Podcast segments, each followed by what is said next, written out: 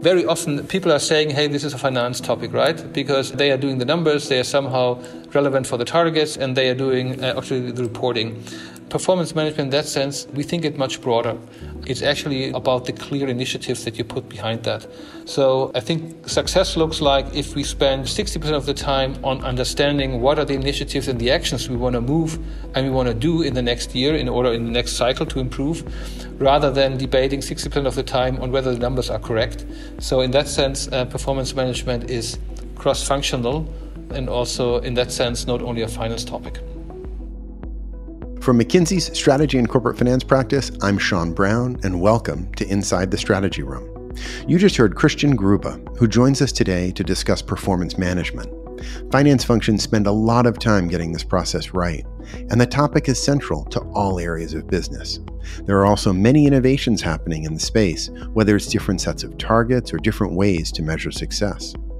Christian's a partner in our Munich office and leads our CFO practice across Europe serving clients in automotive, healthcare, and manufacturing industries. He's joined today by Talha Ashraf, a senior advisor and former CFO of a number of companies, including U.S. Anesthesia Partners. Also with us is Roel Hoyer, an associate partner in our Amsterdam office, and Rohan Jain, a consultant in our Singapore office. Christian, let's start with a question for you. During COVID 19, performance management became one of the highest priorities for CFOs, given the criticality of managing cash and just making sure that organizations were surviving. But it's also remained high ever since. What do you think has supported this sustained and increased attention? Thank you very much. Also, welcome from my side. And indeed, performance management has been on top of mind for many CFOs the results of our latest global CFO survey in 2021 among 350 and so CFOs shows not only that the majority of CFOs spend a lot of time on this topic, but it also shows that the share has increased by more than 25 percentage points compared to 2018. And of course, this might not be surprising. In a pandemic times, you know, with top lines being under tight pressure and many um, cost assumptions and plans and budgets needs to be revised at short notice.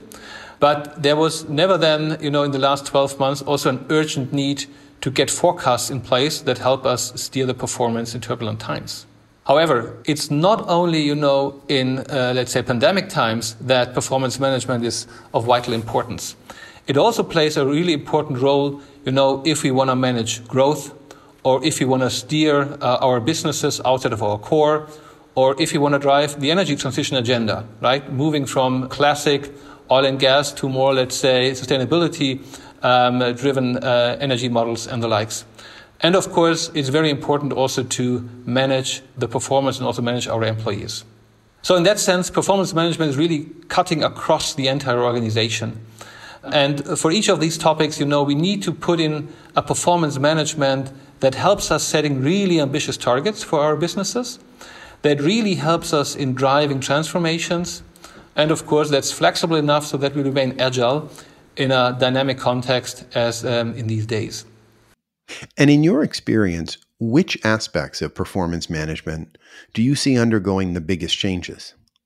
So, actually, I think, you know, probably one of the biggest changes that we have seen in performance management is the, um, let's say, the openness to be much more ambitious, ambitious when it comes to the target setting. I think, you know, the pandemic told us that probably, you know, many targets that we gave ourselves um, at the beginning are no longer valid. And that opened up a lot of discussions on, you know, what is really the full potential we can go after. And it's very often um, connected to quite a positive notion. So it's not about, you know, how can I cut cost even more aggressively, but it rather actually talks about, you know, what's really now, if we are in that new world, our top line or our, let's say, floor we want to achieve. And in that sense, I think, you know, um, performance management has moved away a bit from, you know, driving um, basically um, others in doing better into, hey, how, where can we go together in terms of performance and in terms of, let's say, um, top line and profitability. Okay, thanks, Christian. Roel, can you share some of the key elements of performance management that companies are now starting to reimagine? Maybe share some areas aside from tracking performance to full potential where you're seeing interesting innovations? We always think about performance management starting at strategic planning. You translate strategic planning into accountability scorecards and KPIs. set your targets, set the, uh, the budget, the planning, and the forecasting systems, review your performance uh, and track it, of course, and then ensure you have the infrastructure in place to, to monitor it. You should also be thinking about where you are excelling already and where you potentially can uh, grow the most. And the first one is full potential. Is we see clients embedding full potential across the, the, the performance management cycle. In accountability scorecards and KPIs, we see increased emphasis moving away from only uh, financial KPIs. We also see uh, ESG considerations come into play, and operational uh, KPIs come becoming more and more important, even at some points with equal weights across. In terms of target setting, we see uh, companies relying more and more on external benchmarking and trying to triangulate uh, what could be their most ambitious target in a way to challenge your organization. This doesn't have to be in your own industry. You can also use lenses from other industries to challenge the status quo of the industry where you're in. More and more uh, in budgeting, uh, planning, and forecasting, we see real time transparency as key. Also, using advanced analytics and data uh, uh, uh, approaches to be able to more rapidly adjust to market conditions. In terms of performance tracking and reviews, especially for the individual for, for the individual, we do see more agile approaches using OKRs to ensure that the reviews are, focused on your contribution, on what you have contributed to your results, and how you have worked together with your teams. Then finally, we see a lot of digital reporting, uh, reducing all the clutter which a lot of organizations have uh, in terms of reporting, standardizing and avoiding discussions on numbers, and improving the transparency across the board. Talha, you've been both a corporate CFO and you've also worked in private equity. Which of the dimensions that Roel just mentioned do you see coming up most in board discussions and performance assessments of, say, portfolio companies? Look, from my vantage point, strategic planning is where it starts. In many ways, it ends. And it was always important, but I think what helped this particularly COVID cycle was focus.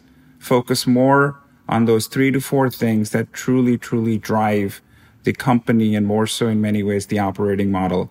We always talked about that in the boardroom, in the C suite, amongst our peers and all of that. But even from an investor standpoint, it became very, very important to understand truly what are the key priorities and how we're going to ultimately allocate capital. Thanks. Uh, follow up here. Rigorous performance management is often seen as trading off with employee satisfaction. The thinking being that if you push people too hard, it can drive attrition, especially during crises. How can companies, or how have you seen companies optimize that employee performance, but also maintaining high morale at the same time? That's a great point. And, and we, in my role, along with our peer group as well in the C suite, we spent a fair amount of time on that. Ultimately, it's really what we thought was less is more. So how do we pick a few things, explain the rationale or remind people on why those are the key priorities and how we double up around resources, alignment, and in many ways that clarity of thought that if yesterday call it uh, we were with five six ten priorities how do we focus on three to five at most? And alignment between all the way from the top c suite all the way to the operating line manager as well so that people understand here's the focus everything else is quote unquote as Roel talked about clutter and freedom of that mind space truly i think energizes people as well and of course following up and demonstrating that we've got the key metrics and here's how we're going to report on them and communicate in them with a much higher frequency than maybe historically uh, we had done. Thanks so much, Talha. Let's come back to full potential performance management. Roel, can you talk about how CFOs and other leaders would embed that methodology across their processes and then use it for performance management? It all starts with setting a full potential ambition the full potential is what an organization looks like unconstrained if it would be best in class in all dimensions. You look at it by comparing to benchmarks, competitors, or other or internal benchmarks to define a north star, a north star which you can work towards. After that, you set your targets, your KPIs. You, you establish a, a baseline and ensure mindsets and behaviors that uh, of, of your colleagues to go after this North Star. And you consistently uh, build initiatives, uh, come up with creative ideas on how to reach it. Of course, as industries develop, your North Star will also change. So it is, in fact, a moving target you're chasing. However, this is, uh, in our, in, with many other clients that I have served, a very positive way of thinking about it. Because you're always trying to reach, become the best you can be. It's actually about two main interventions that have impact across the cycle. One, how do you embed the full potential into the processes that are already in place? And the second is how do you enable uh, behaviors to really start chasing this? So it's about performance and it's about health. Let me just highlight a few important changes for this specific client, which was a, a, a resource intense client. It was really about how do we set the, the, the, the strategy in such a way that we can enable uh, and identify that we actually focus on the areas with the most potential. And how can we align the accountabilities across this? Of course, how you, you then discuss this in, in terms of uh, performance appraisal discussions against this full potential is also super important.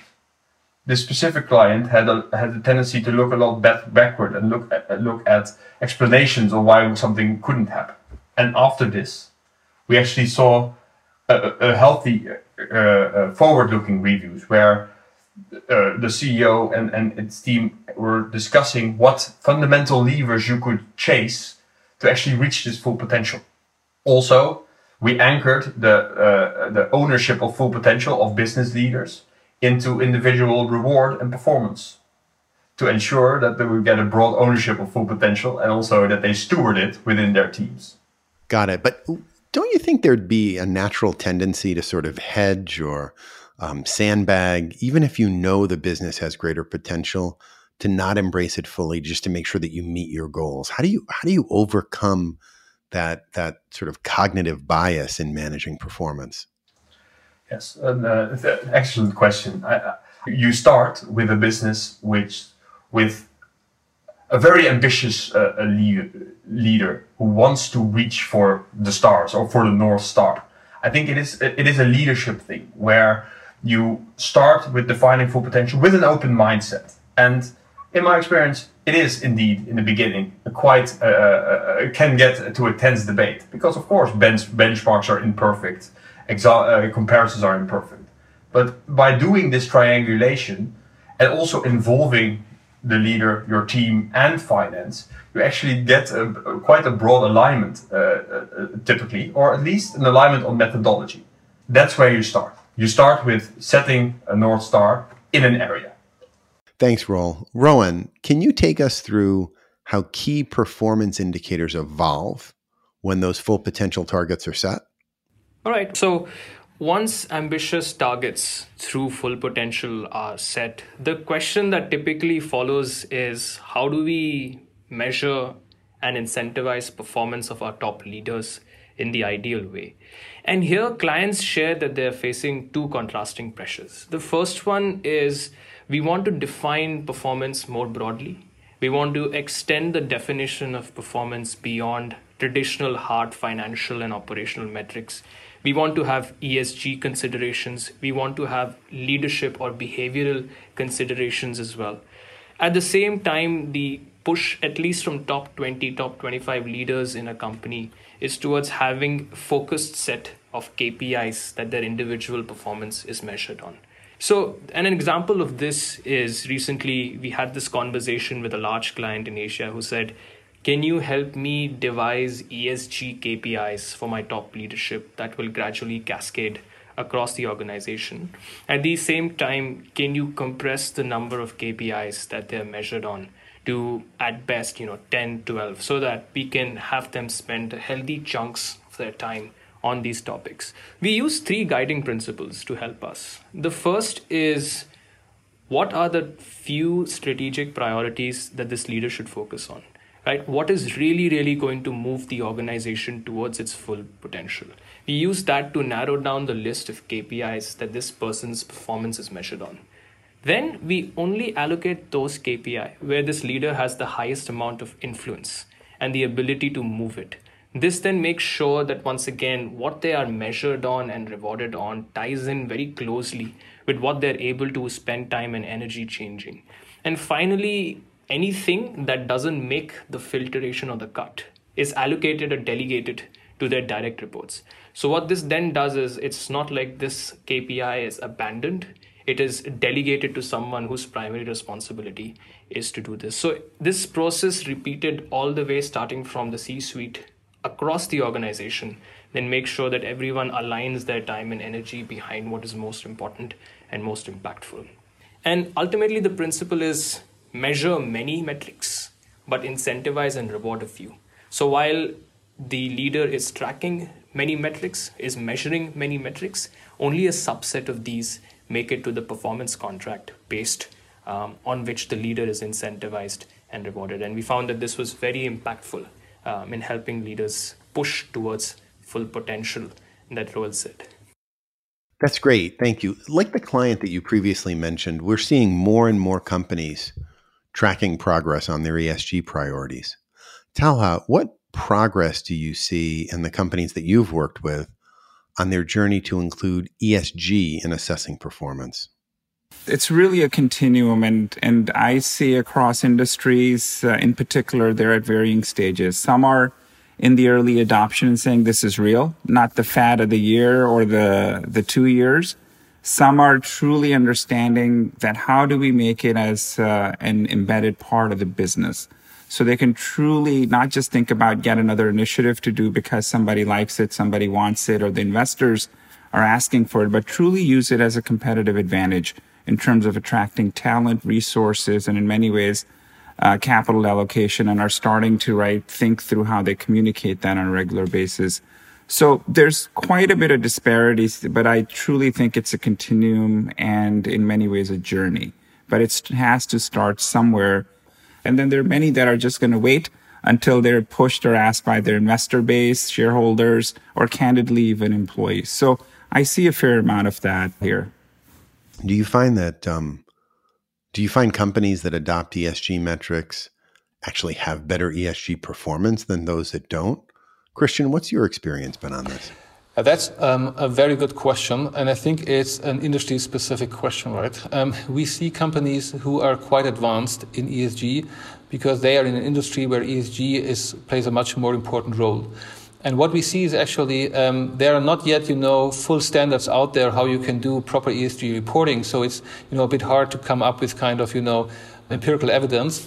But what we see is actually that in terms of, you know, market communication and also, let's say, uh, understanding of the business models, ESG's questions are much more important also to the capital market. And in that sense, those who can answer these questions better, right, and who could also link that back to their strategy uh, are doing much better. So ESG is no longer kind of um, a sanity KPI that I just need to show. It's rather become um, more and more core and center for many of our clients, specifically, of course, in those um, industries like you know energy, where that has been on top of mind. So KPIs have expanded to the point that some executives may feel overwhelmed by all the metrics they now need to track. How do you strike the ideal balance between traditional performance metrics and softer ones that focus more on things like organizational health and leadership dimensions? Roel, do you want to take that? What we've seen in systems where this is done well is it's less to do with the number and the nature of KPIs, but how you're assessed at the end of it.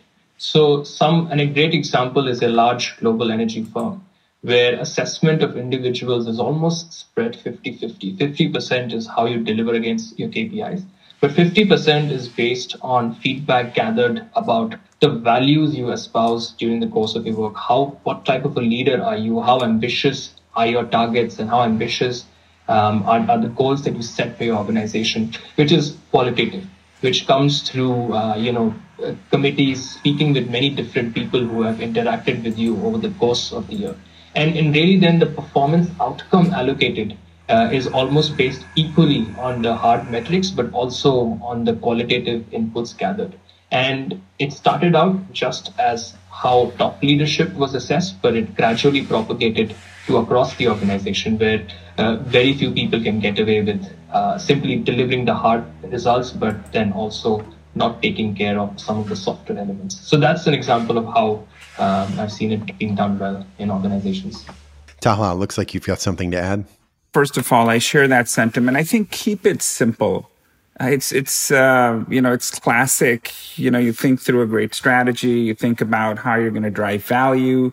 Then the finance or the CFO team right starts figuring out how do we measure and monitor it because right in many ways if you can't why do it then finance generally right since I've spent a lot of my career in there we're great at complicating things so the challenge is how do you simplify or candidly, if I could suggest oversimplify that everyone can understand and it's easy and that allows the operating and the line manager to truly start uh, formulating plans in order to achieve or exceed those metrics and goals and can just really rattle it off much more than asking their finance partner to say, hey, now you take the formula and explain kind of how it happens. So that's at least something I would add to, you know, the comments earlier. Thanks, Talha. Let's switch to target setting. Christian, what are you seeing new in how companies are setting their performance aspirations? Target setting is not new, right? Whenever you do performance management, you need to give out a target, and of course, people are going to measure it as we just discussed. So target setting is a core pillar of performance management, but it's sometimes rather, you know, art than science. And there's course an ongoing debate on how we come to good or let's say realistic or somehow nice targets. So what we actually see is that it works best if we, you know, use multiple lenses. Benchmarks, of course, are one key ingredient, you know, for target setting. And for some KPIs, it's fairly easy. We can just take it from an external peer group that we find in financial statements, or we have any large database where we somehow can get um, some target numbers. Other benchmarking exercises are more focused on, um, you know, our own organization. So we compare across regions or across BUs, um, so that we somehow also reflect the specifics of our business models that we do not find in our competitors. We often see companies using trend analysis. It can help you giving, uh, to give you a bit of a kind of a, let's say, calibration on what could good look like and what good looked like in the past. But you also see that companies spend a lot of time, you know, going deep on competitors and really trying to understand the way these competitors are operating and then also basically asking for bottom up levers within their own organization. Other lenses um, that you see here uh, are probably looking more into non-traditional competitors. And this is what we see uh, quite often when companies are shifting their business models. So um, if you think of basically, you know, companies that are very much focused on hardware products that are now moving in more kind of a software business models as some of our automotive clients are currently doing. Out of a sudden, you know, their competitors are no longer the traditional other OEMs, but actually large hyperscalers or software players who spend a lot of money on developing good software. And of course, the question is, how can I translate that into my automotive world? So we actually believe that, you know, a combination of some of those helps in coming to what everybody will agree as an ambitious yet realistic target. Thanks. So, to me, this suggests that companies need to invest in strong forecasting mechanisms to understand how the actions they take today will actually advance them toward the target. Does does this sound right to you? So, any good performance management in that sense always goes along with a very efficient forecasting process. And of course, you know, there are many best practices if you think about how we can do a best in class forecasting. And so the first one is actually, you know, having clear use cases and a clear set of KPIs. Being very specific and clear about what kind of decision you want to drive and which KPIs are most relevant for that decision, right? Whether it's on a C level, whether it's on a functional level, whether it's on a plant level, what are the KPIs that you need in order to make a decision on how to move forward? So you see basically, you know, any kind of KPI, top line KPIs, cost based reduction KPIs, you see capital efficiency KPIs, customer satisfaction, employee motivation, all those that you probably find in your KPI reports. Now, the question is then once I know my KPI that I want to forecast, how do I get an efficient forecasting process up and running? Where do I get the data? specifically if it's not my own data, but if I need, you know, probably to forecast also my competitors or if I need to forecast my customers. So where can I get these data points? And how often do I want to do the forecasting? Because um, we sometimes see com- companies, and specifically during COVID, you know, there was a habit of doing weekly, monthly forecasts, which did not really improve the decision making, but just created a lot of confusion and a lot of, let's say, also stress in the organization. So, you know, designing the process in a way of saying, I want to do a, mon- a monthly or quarterly forecast helps also in order to get that up and running um, in an efficient way. Many are using for the forecasting then also some statistical methods, right? But what we see very often is that, you know, uh, multiple models are put in place in a pilot stage. And then, you know, they are basically measured um, according to their outcome. So the model with the highest forecast accuracy actually is probably the model we want to use for our own forecast going forward. And so, how do you staff this effort? Should finance teams have individuals specifically dedicated to producing these forecasts? You need to have someone who's actually driving the forecasting process and actually, you need to be clear who receives the insights. Is it a forecast for you know the broad organization? Is it a forecast only for a functional head? Is it a forecast you know for the C-suite? Because any forecast, of course, also triggers a lot of questions, and you might um, want to somehow steer a bit the number and the kind of questions you get out of the forecasting. Of course, forecasting is one of those um, uh, elements and one of those areas where we see a lot of digital in there. You know, it's about automated forecasting so it's actually about collecting the data in an automated way so that you can do the forecast quite often and quite uh, at the same quality level. So, what constitutes a good forecast? How much precision does it need to have to serve well for managing performance? That's uh, an evergreen question. And um, what is actually a good forecast accuracy? For sure, 100% is not good because it very often is very hard to get there, right? So what we have seen is actually depending a bit on the KPI, you know, forecast accuracies in the range of 90, 95% or so are good enough in order to steer your organization because I mean the forecast only tells you what most likely you will end up with in you know a quarter from now and it helps you in order to create the right, let's say, sense of urgency, specifically if you think of, you know, uh, the top lines, for instance, so that people move into the right direction. Thanks, Christian. So we've now talked about KPIs, targets, forecasting. How should companies reflect these in performance discussions to drive that full potential ambition that you discussed earlier? Roel? We do try to explain indeed that it's not only about setting the right target and, and the right ambition I think it's, it's quite critical that you enable and appraise the organization uh, in a way that enables them to reach the full potential. So, linked to what I talked about earlier, you want to also organize your performance appraisal discussions in a way that focus on forward looking potential. Basically, you ask yourself three questions. The first question is In this year, how did you do towards the roadmap to full potential. In other ways of framing it is how much money have you left on the table and what have you learned from this? The second question that you can discuss in these appraisal discussions is what is your current gap? And am I closing this uh, towards the full potential? Of course, this is a moving target. And the North Star will change. However, uh, being aware of what the fundamental levers are that will get you there. And having explicit discussions will help uh, enable and prioritize the initiatives that you and your team are doing. That, that's also, again, the third question. So, what are the main initiatives? What are the fundamental levers you're pulling in your organization to get closer to this full potential? The time horizon on how uh, how long it takes to uh, to, to close the uh, full potential differs. Of course, this really depends on what fun, on the, the distance of the gap, and also on the type of levers you want to uh, pull, and on the industry you're in. You can imagine that a lot of the more say market share related initiatives take longer than uh, efficiency initiatives. Another question is how often do you want to have these discussions with your management? How often are your your appraisal discussions? Well, just to put it into spectrum, this really depends on your industry again.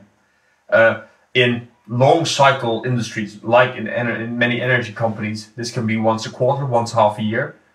But in more quick cycle industries like consumer, but also software, I have seen cases that, that clients have it even weekly, that they really drive it in a very uh, uh, structured cadence.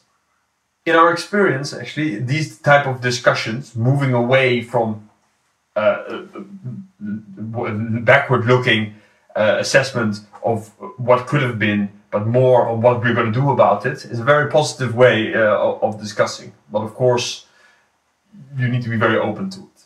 So earlier you mentioned agile goal setting or performance management. How do you see that implemented?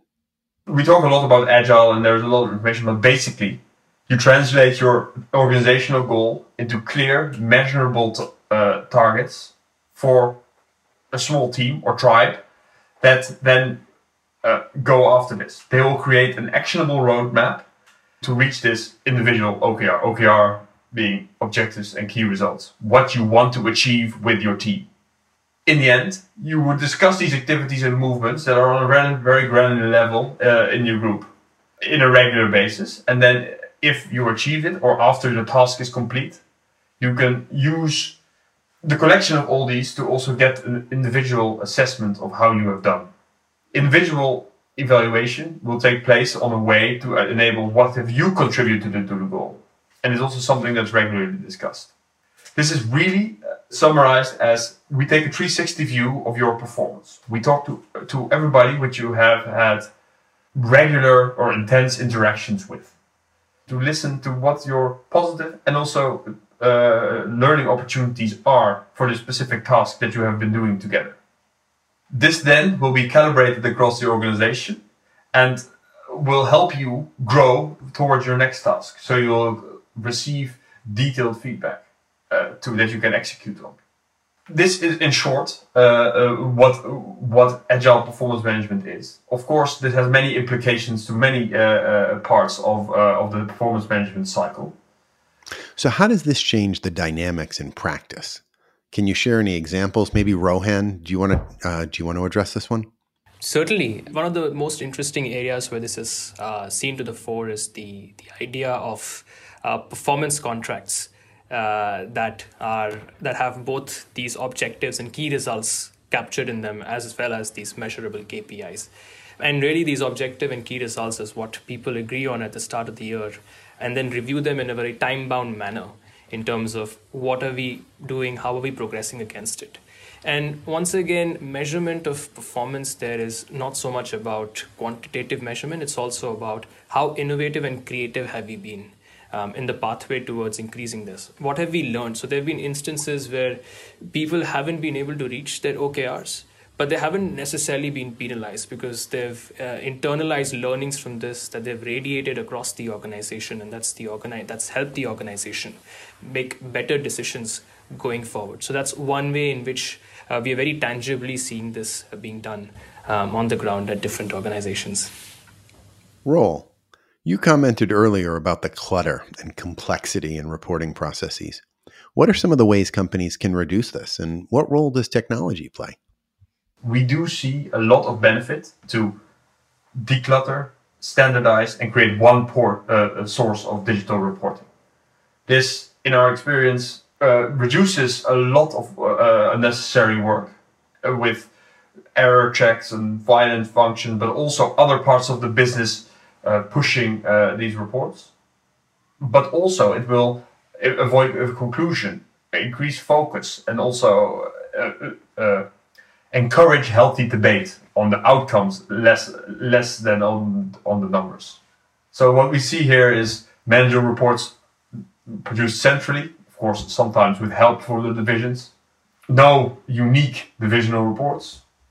A lot less managerial reports. We see cases where you can go 90% less with, without losing material uh, information. So, where does the responsibility lie in ensuring the organization embraces your recommended approach to performance management? This is our last question. Christian, why don't you take it? I think very often people are saying, hey, this is a finance topic, right? Because they are doing the numbers, they are somehow relevant for the targets, and they are doing uh, actually the reporting. performance management in that sense, we think it much broader. It's actually, you know, about the clear initiatives that you put behind that. So I think success looks like if we spend 60% of the time on understanding what are the initiatives and the actions we want to move and we want to do in the next year in order in the next cycle to improve, rather than debating 60% of the time on whether the numbers are correct. So in that sense, uh, performance management is cross-functional and also in that sense not only a finance topic. Talha, Christian, Roel, Rohan, Thank you so much for taking the time with us today. It was a pleasure. And thank you to our listeners for joining us. We hope you enjoyed the conversation. If you'd like to share feedback or an idea for a future podcast, please email us at inside the strategy room at mckinsey.com or share your ratings or reviews on your favorite podcast player. Thank you to all of our listeners who've already rated and reviewed our podcast. We really do appreciate your comments and feedback. Please keep them coming. And if you'd like to listen to additional episodes, you can access our entire library on your favorite podcast player and on our Inside the Strategy Room podcast collection page at mckinsey.com slash ITSR for Inside the Strategy Room, where you can also find transcripts of more than 120 past episodes. Finally, if you'd like to receive alerts on our latest insights on strategy and corporate finance, you can sign up on our Practice Insights page available at mckinsey.com/scf. You can follow us on Twitter at MCK Strategy or connect with us on LinkedIn at the McKinsey Strategy and Corporate Finance practice page. Thanks again for listening. We look forward to having you join us again next week inside the Strategy Room.